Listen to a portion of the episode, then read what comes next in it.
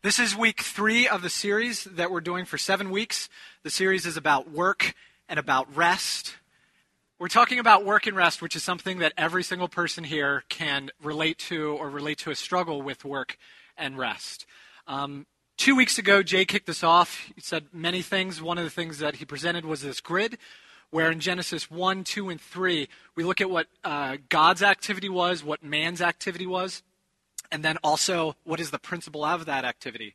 So in Genesis 1, God is a God who creates, and he actually gives um, humans, Adam and Eve, both male and female, this dominion to rule. In Genesis 2, we have a different account of the creation story uh, where God is seen first and foremost as resting on the seventh day. That's how uh, Genesis 2 starts. And then he also gives, again, the commission to work. And work here is not a bad term. When we're thinking about work, we're thinking about work, not toil. That was one of the other things. Work is not toil, and rest is not leisure. Work is not toil, and rest is not leisure. And then Genesis 3, things kind of get turned upside down where Adam and Eve disobey. We as humans disobey God's commands. God curses the land, and then that causes what? It causes toil.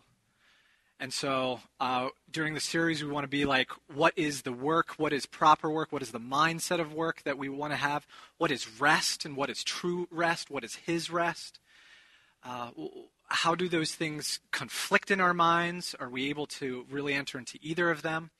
Last week, we looked at Joshua and this idea of striving to rest, which almost seems like an oxymoron. Like, how do you strive to rest? But the point being is that we strive, we do good, meaningful work to enter into God's rest. We don't strive in order to make ourselves more famous. We don't strive in order to prove ourselves. We don't strive for any of those reasons. We work under the dominion of the Lord, and then we also rest in His mercy and grace. So we went through a bunch of considerations, which you can see here that I'm not going to go over. Um, all of these are, thank you, Gene. Did you mean to put a floaty in it? Okay. Thank you. These sermons are uh, uploaded on our website, cornerstonelebanon.com, if you want to go back and catch up with the series. Catch up. Another big point last week was that rest comes through repentance because of the work of the cross. We're thinking about partnership. What does it mean to partner with God in things? But we also don't want to overextend ourselves and just do the things we feel like doing or do things, quote unquote, for God that he has not asked us to do. It's really easy to um, uncouple ourselves from God and just go out ahead and do whatever we want without him saying go. It's also easy for us to kind of hang in the background when he's saying, no, Justin, Cornerstone, go. So the idea of work and rest really has to do with God's pace and staying at God's pace. Today, however, we're going to talk about one of my favorite heresies. About three years ago, we reviewed this heresy. And the reason we reviewed this heresy is because it's so prevalent in our day and age now. This is the heresy of Gnosticism, which we will talk about in a minute. Last week we had a lot of general concepts of considerations.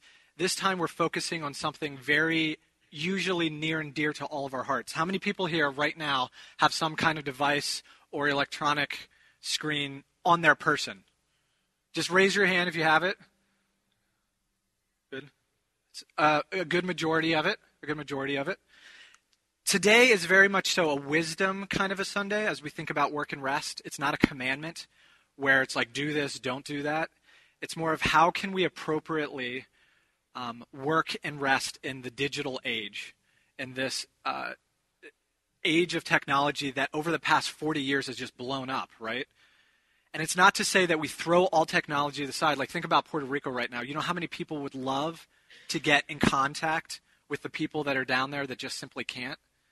And so technology and our phones and our screens can be this really uh, thing that can connect us and bless us. But there's also this thing with technology and our screens and our phones that distract us, that take us away from the situation that we are in, that um, steal our good work and also steal our rest if we don't walk in wisdom. If we don't walk in wisdom. So, big thought for today is this. Everybody ready? It's a long, long sentence. So you have to, you have to be ready for this. Work that is good and meaningful activity without the proper rhythm of rest will devolve into toil. this will lead us into a degenerate form of dominion because we're supposed to have dominion as God's people. We're supposed to rule. It's a matter of how do we rule? Do we rule to help others and God's creation flourish? Or do we have dominion in order to be self centered, to be all about us, and to actually exploit others? So, if uh, work devolves into toil, this will lead us into a degenerate form of dominion, which will either be lifeless in its fruit, so the things that we do won't actually have any fruit, it will be coerce in its exploitation. So maybe it is actually fruitful to some degree, but it's actually hurting people more than it's helping people. Or it will simply be narcissistic. Really fruitful life, but guess what? It's all about me. And so is that really fruitful? So that's kind of the big uh, thought of the day, but we're going to look at Gnosticism as far as what that means and consider how our devices might play into um, Gnosticism stealing work from us and stealing rest from us in the way that God would design. So, with that being said, let's pray. God, thanks for this morning. Thanks for your word towards us. Um, thank you that you are God that is present. Uh, thank you for uh, showing up and uh, receiving our praise this morning, God. It was good to sing out to you, um, to clap, to use our bodies in worship, um, to you know to sing out or to even be still and to make a conscious effort, uh, effort to be still and to be quiet even during the midst of song. Thank you for the fact that you have created us and you have said that it is good. We long to have wisdom to see the parts that we have twisted and that we have bent uh, to make it not good, and then come under your gracious rule and your gra- gracious reign um, in all things, including things that are so uh, tangible and ubiquitous that are all surrounding, like our devices and uh, our technology. So lead us and guide us. We pray this in your name. Amen. Amen. So let's start with Gnosticism. So we're going to talk about digital Gnosticism, but a review of Gnosticism. Who remembers when we talked about this last time? Two people. All right. Three people. Four people. Okay. Good. I was like, should I really talk about this again? It's been three years. Okay. Okay. Good. so quick review. First, Gnosticism, and I'll explain all these words. Gnosticism goes after three things the cosmology, Christology, and the soteriology. Cosmology how do we view the world? What is the world all about? How is the creation of the world matter philosophically? Okay? Christology in Christian circles is about Jesus and who Jesus is. But remember, Christ is actually a title, Messiah. So, what are the who is the person, or what are the things that um, save us. What is the character of that person, I should say. And then soteriology is literally what saves us. How do we enter into rescue? How are we rescued? How are we saved? How are we delivered? And so every philosophy, every religion, um, one way or another, kind of goes after these three things, and there's a bunch more. But this is how Gnosticism goes after it. First, it says that the spirit is good and the flesh is bad. This plays into the dualistic thinking that anything that is done in the Spirit, that is the real, true goodness of God and everything else. Anything that is this tangible flesh or whatever else, well, that is the real sinful part of all of creation. And for some reason, uh, God uh, created things, but then the devil made things flesh. Okay? Now, there is kind of a little bit of confusing with this, right? Because in the scripture, it does talk about flesh and the desires of the flesh. We're not talking about the flesh in that aspect. We're talking about our actual humanity. Right? And we know, if we think about it for a second, that not all spiritual things are good, right? There are evil spirits. There are uh, bent uh, worldviews and mindsets. It's not like just because something is spiritual mean that it's automatically good. Similar fashion, yeah, we know that uh, the flesh that breaks down because of the wages of sin and that there is death in it. But when God created everything, he wasn't like, I'm going to create the sun, moon, and the stars. I'm going to create this and that. That's good, that's good, that's good. And then I'm going to create human beings, and they're going to have flesh. And then he said it was bad. Is that what he says? No. Now, is our flesh susceptible to many temptations and everything else because of being introduced to sin? Absolutely. But if we go back to the origin point, it's not that the spirit is good and that the flesh is bad. It's that everything that God created was good, even very good. And it's this toil that sin has brought upon that we chose that kind of warps things, that bends things, that puts them out of their proper place. Second thing, because of this, well, the Messiah, there's no way the Messiah could be human. So, one of the big tenets of Gnosticism is that Jesus didn't come in the flesh, he was just a ghost. That's one of them. One of them is that, uh, well, he did come in the flesh, and the Spirit of Christ descended on Jesus the human during his ministry. But then, after that, what happened right before he was crucified? The Spirit left him. And then it was just this man, Jesus, that was up there on the cross. And so, because of the cosmology saying, hey, spirit is good, flesh is bad, obviously Jesus couldn't have been human. And so, Jesus was this. He appeared human, but he really wasn't human. He didn't suffer. Why would God suffer? Why would God suffer? That is a ridiculous claim. And so the cosmology talks then about the Christology. And then lastly, how we are saved. To the Gnostic, we are saved through what? We are saved through knowledge. And a specific kind of knowledge that, that, that has some kind of secret revelation about this thing down here, that Jesus wasn't human. And has some kind of secret revelation about this up here, that, that it's, the spiritual is always good and the flesh is always bad. That's what Gnosticism means. Gnostic uh, gnosis means knowledge. And it's not that knowledge is bad, it's that knowledge needs to put in its proper place. You know, it says elsewhere in Scripture that my people die for lack of knowledge. But knowledge needs to put in its proper place, just like faith needs to be put in its proper place. And so in Gnosticism, there's this idea that because I have this special knowledge, I'm elite and I'm better than you and you and you and you because you don't get it. Rather than the revealed will of God through Jesus Christ to save every man and woman on earth. It's the secret thing, this knowledge. So, how does this play in the other realm? Everybody get that? I know I'm going quick, but so we got uh, spirit is good, flesh is bad. Jesus wasn't human. And then also salvation through knowledge. So let's take this into the digital realm. Every generation has things that they specifically deal with. Generations, uh, you know, 1800s, 1900s, had different things that they needed to figure out in their culture, in their time, in their place, how to wisely walk in them. I would say that our devices and our screens are one of those places specifically that we need to learn wisdom and not just take whatever the culture is saying, whether that culture is inside the church or outside of the church. Because a lot of times with this stuff, it sounds exactly the same. So, digital Gnosticism, a couple points about that. One, it would say that the digital is good, but humanity is bad. So, let's be honest about this. I'm going to use myself as an example a lot because uh, preachers um, sin. I didn't know if you knew that.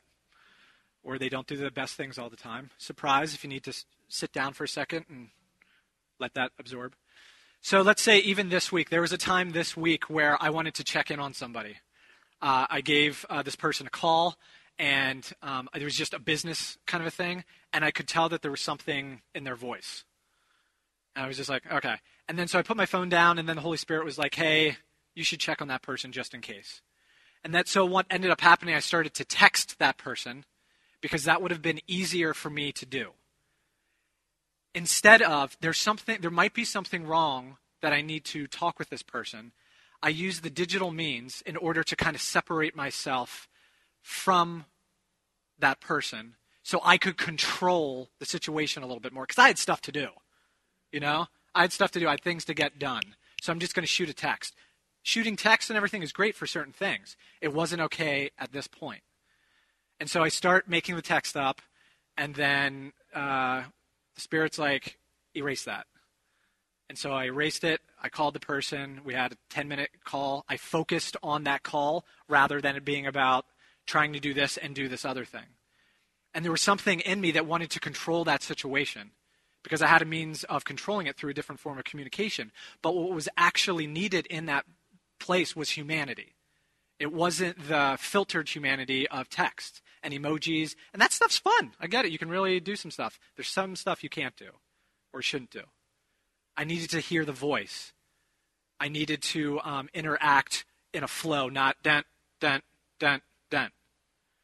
And so with digital Gnosticism, we are often tempted to make whatever form of digital communication, Facebook, whatever, the form because we can control it rather than being vulnerable in those places of our humanity.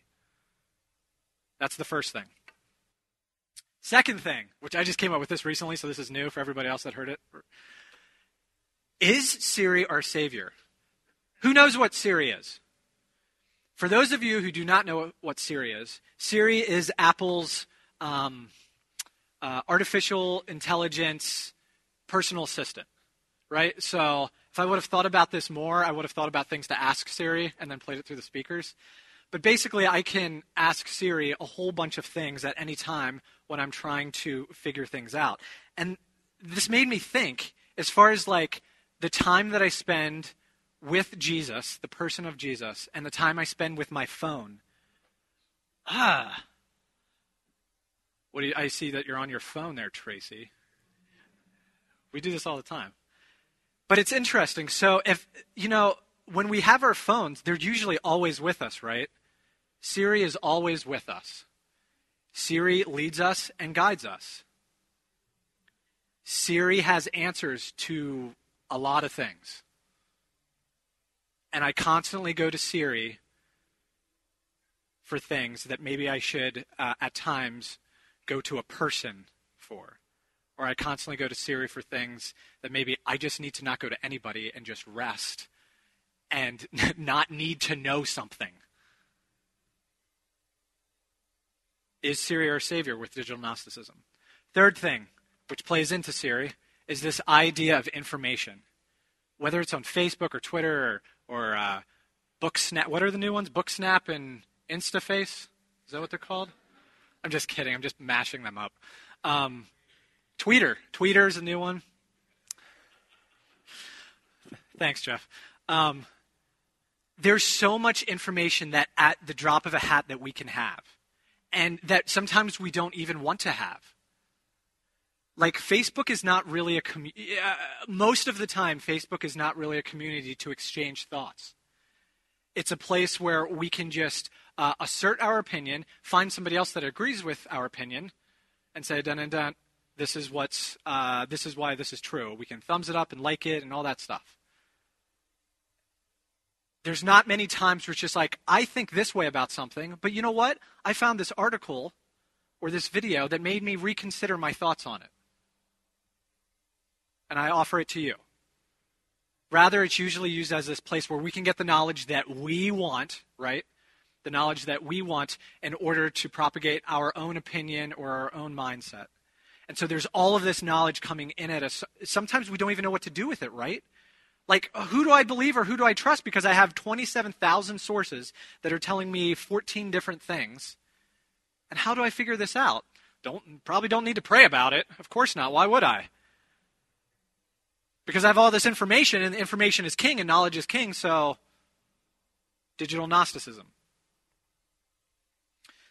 So these things that uh, we struggle with with digital Gnosticism, and there's a ton more, but I don't want to keep going with that. Um, so, without from above, the misuse of technology easily pilfers our lives. We remember that term pilfer. The, the, the enemy comes to steal, kill, and destroy. And that word steal is not like I'm going to go rob a whole bank at once. It's I'm going to take a little bit of this now and a little bit of this later. And it gets pilfered throughout our day, right? So even given Justin Boyer Day, you know, I'm on my phone. It's, it's 30 seconds I'm on my phone checking this or checking that.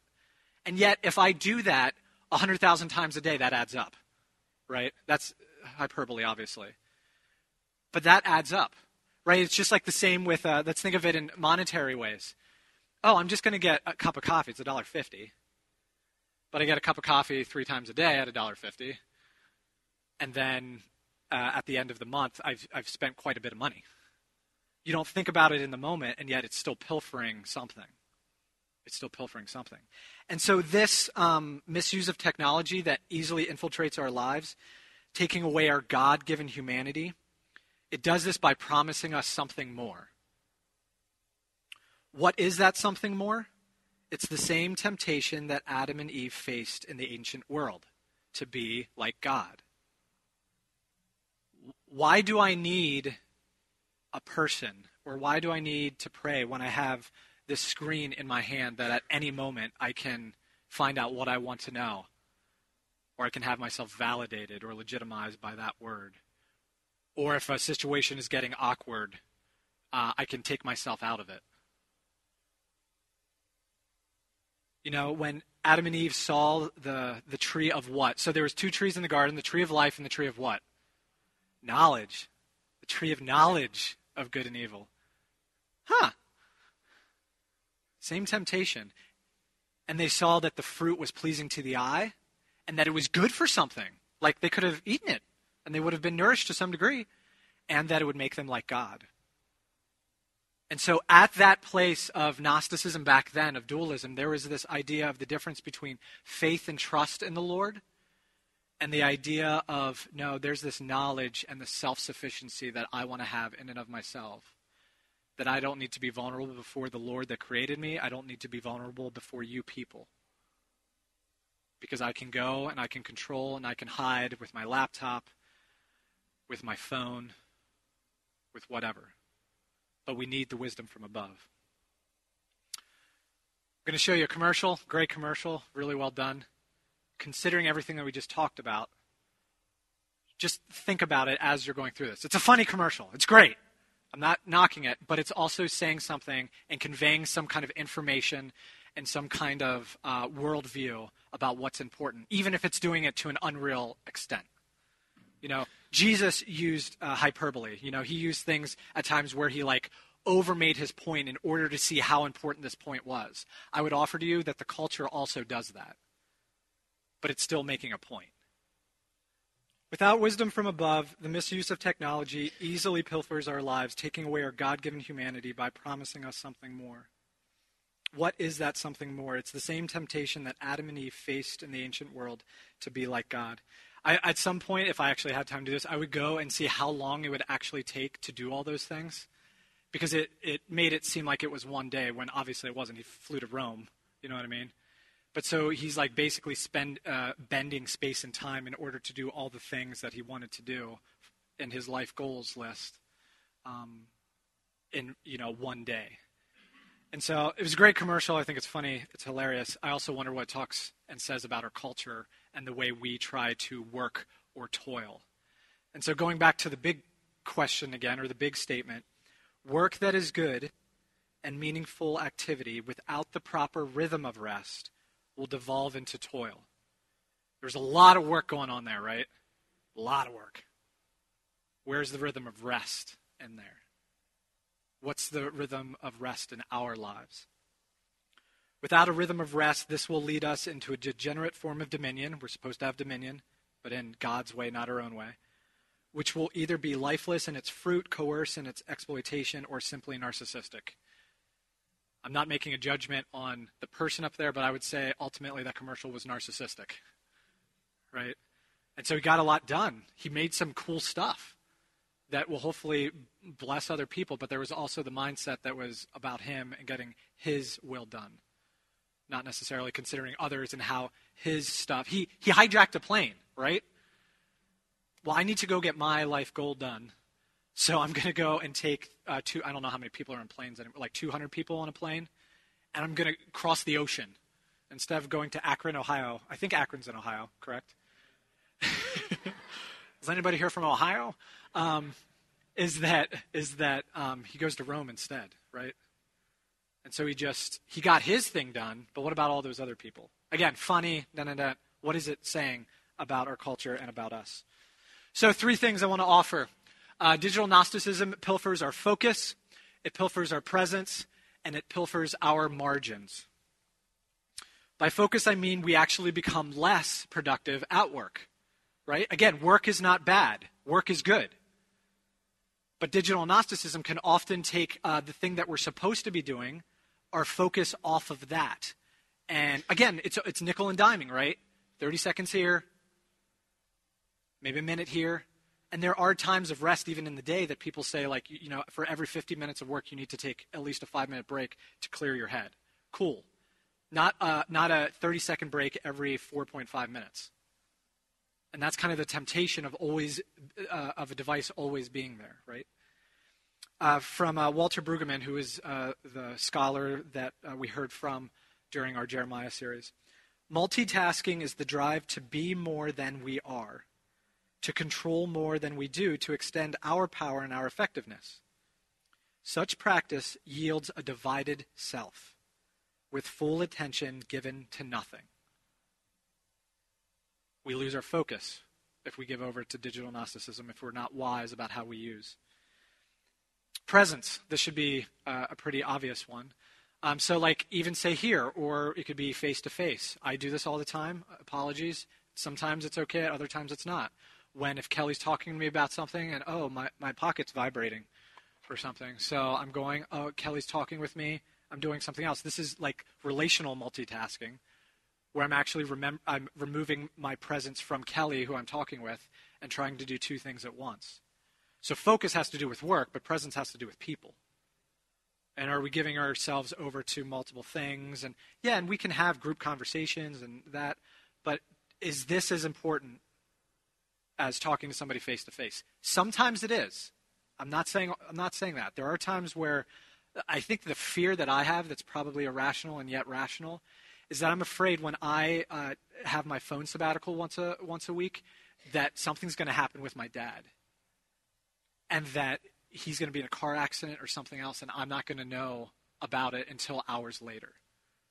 And so that there's this fear that kind of wells up inside of me sometimes, where like a couple hours, okay, it's just like, well, am I missing anything?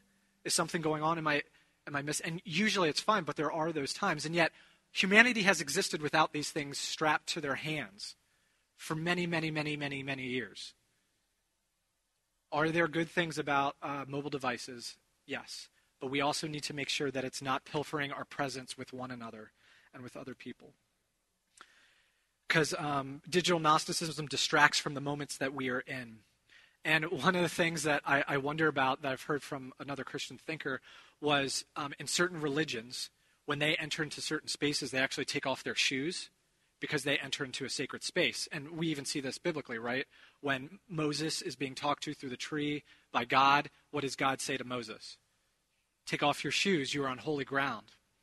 Seriously, think about it for a second. What if we, as Cornerstone, in an act of cultural renewal and presence, would come into here and we would, uh, I don't know how we would do it, but what if we had an offering plate that, like Jason Brubaker guarded, and we put all of our devices in there for two hours? and we said, for these two hours, this is sacred space, which we would all agree with, but we're not going to have distractions of that. And then Jason could guard it, so make sure, you know, that Desiree doesn't pick up another phone and upgrade her phone or anything like that. Or what does it mean for us to come in here and phys- not like turn the screen off, but to actually turn the phone off and put it away because we're entering into sacred space? how would that how would we actually feel about doing that? What would it mean for us as a community to do that? Second thing, margins. Rest and silence are swallowed up in an always on world.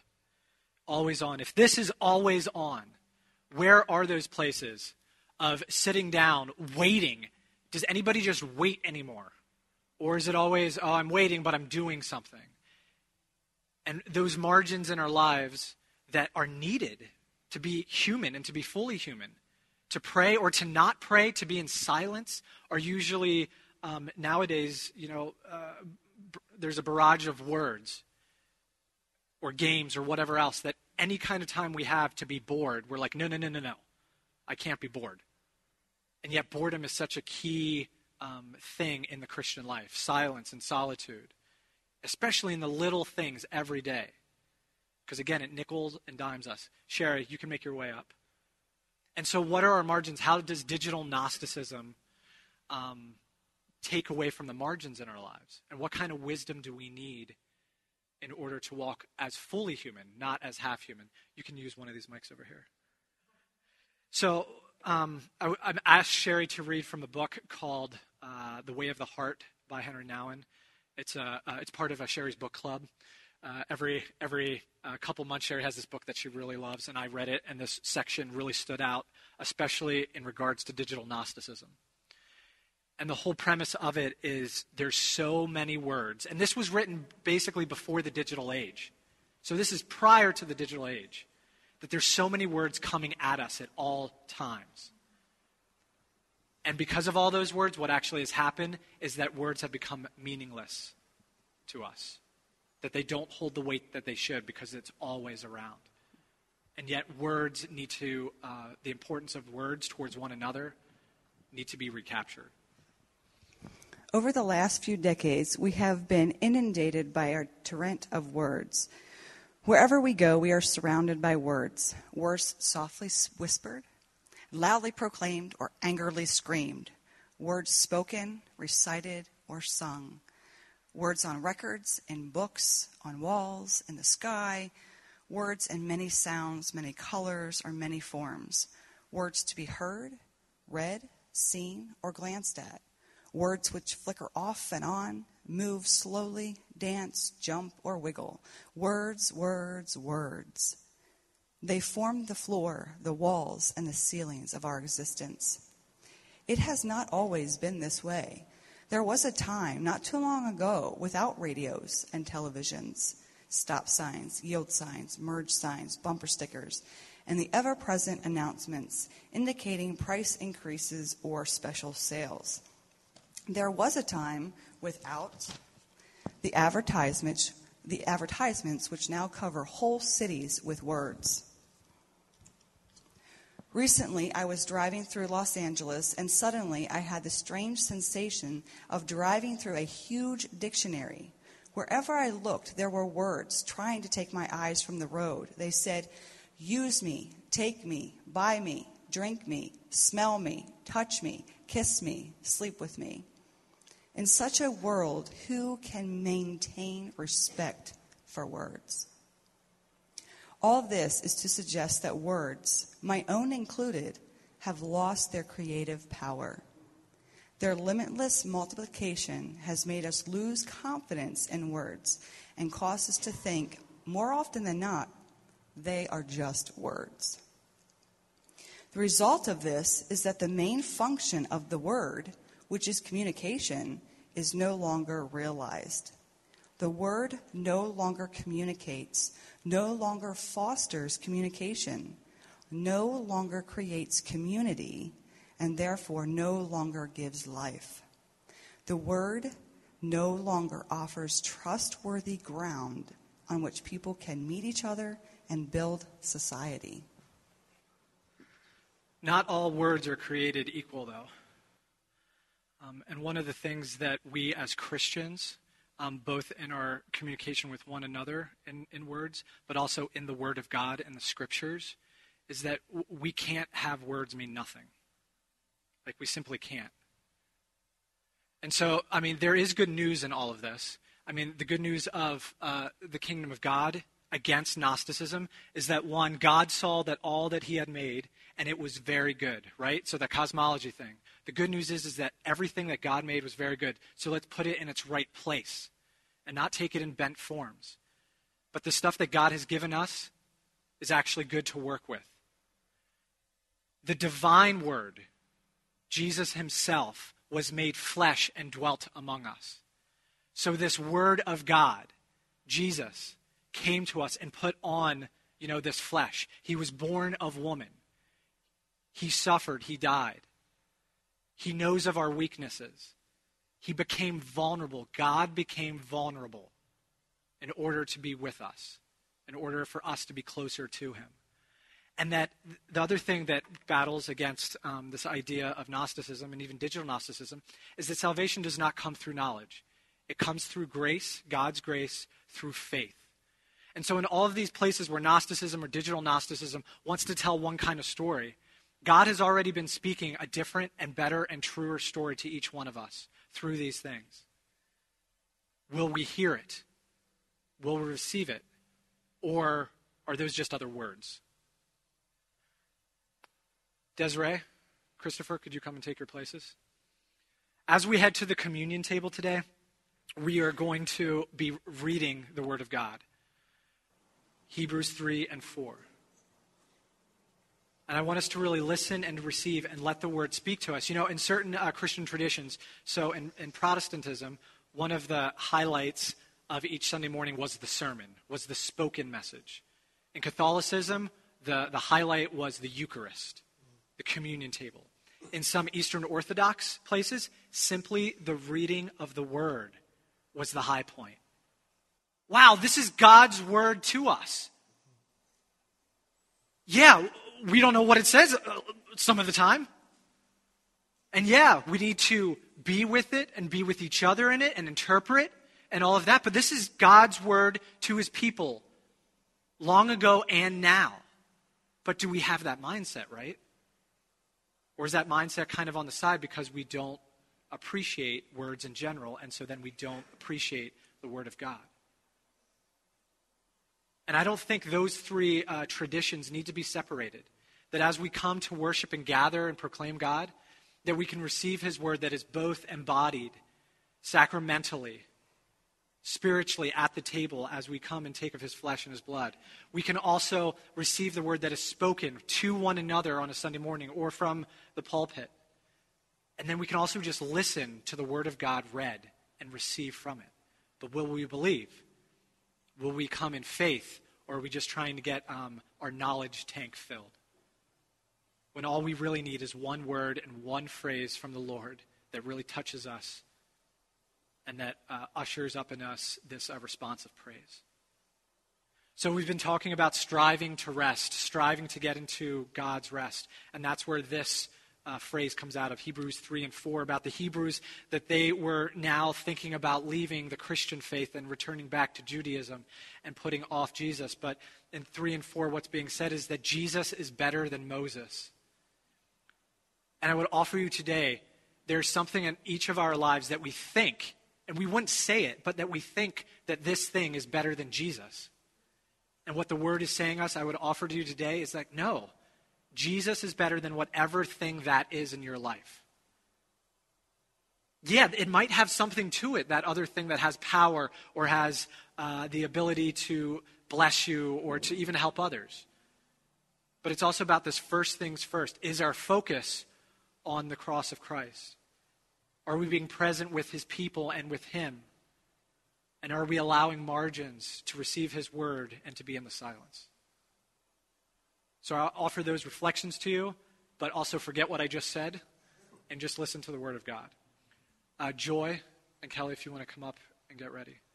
After they are done reading the word, we are going to go right into a time of uh, communion. Communion tables in the back, the noms will be serving. We take, we remember, we dip, we consume this proper consumption and joy and in thanksgiving, remembering that just as, just as uh, the bread in your hand is real, is tangible, that Jesus Christ became flesh and dwelt among us. And that you both have the spiritual and the physical in Jesus Christ being reconciled together. And that reconciliation is going to happen on a cosmic level to come. Right? As we sang this morning, we have overcome and, one day we will be with Christ in, uh, with no veil over our eyes, with no uh, separation of flesh and spirit. And we can enter into that in part now, but we also glorify and praise Him that there's still more to come. Because we need more to come. Because as great as now is in Christ, it's also really hard. There's a lot of sorrow, there's a lot of heartbreak, there's a lot of unanswered questions, there's a lot of sin that we deal with. And yet, the fullness of God, reconciling all things in Christ, has started. The kingdom has started, and we look forward to the day when everything is consummated together.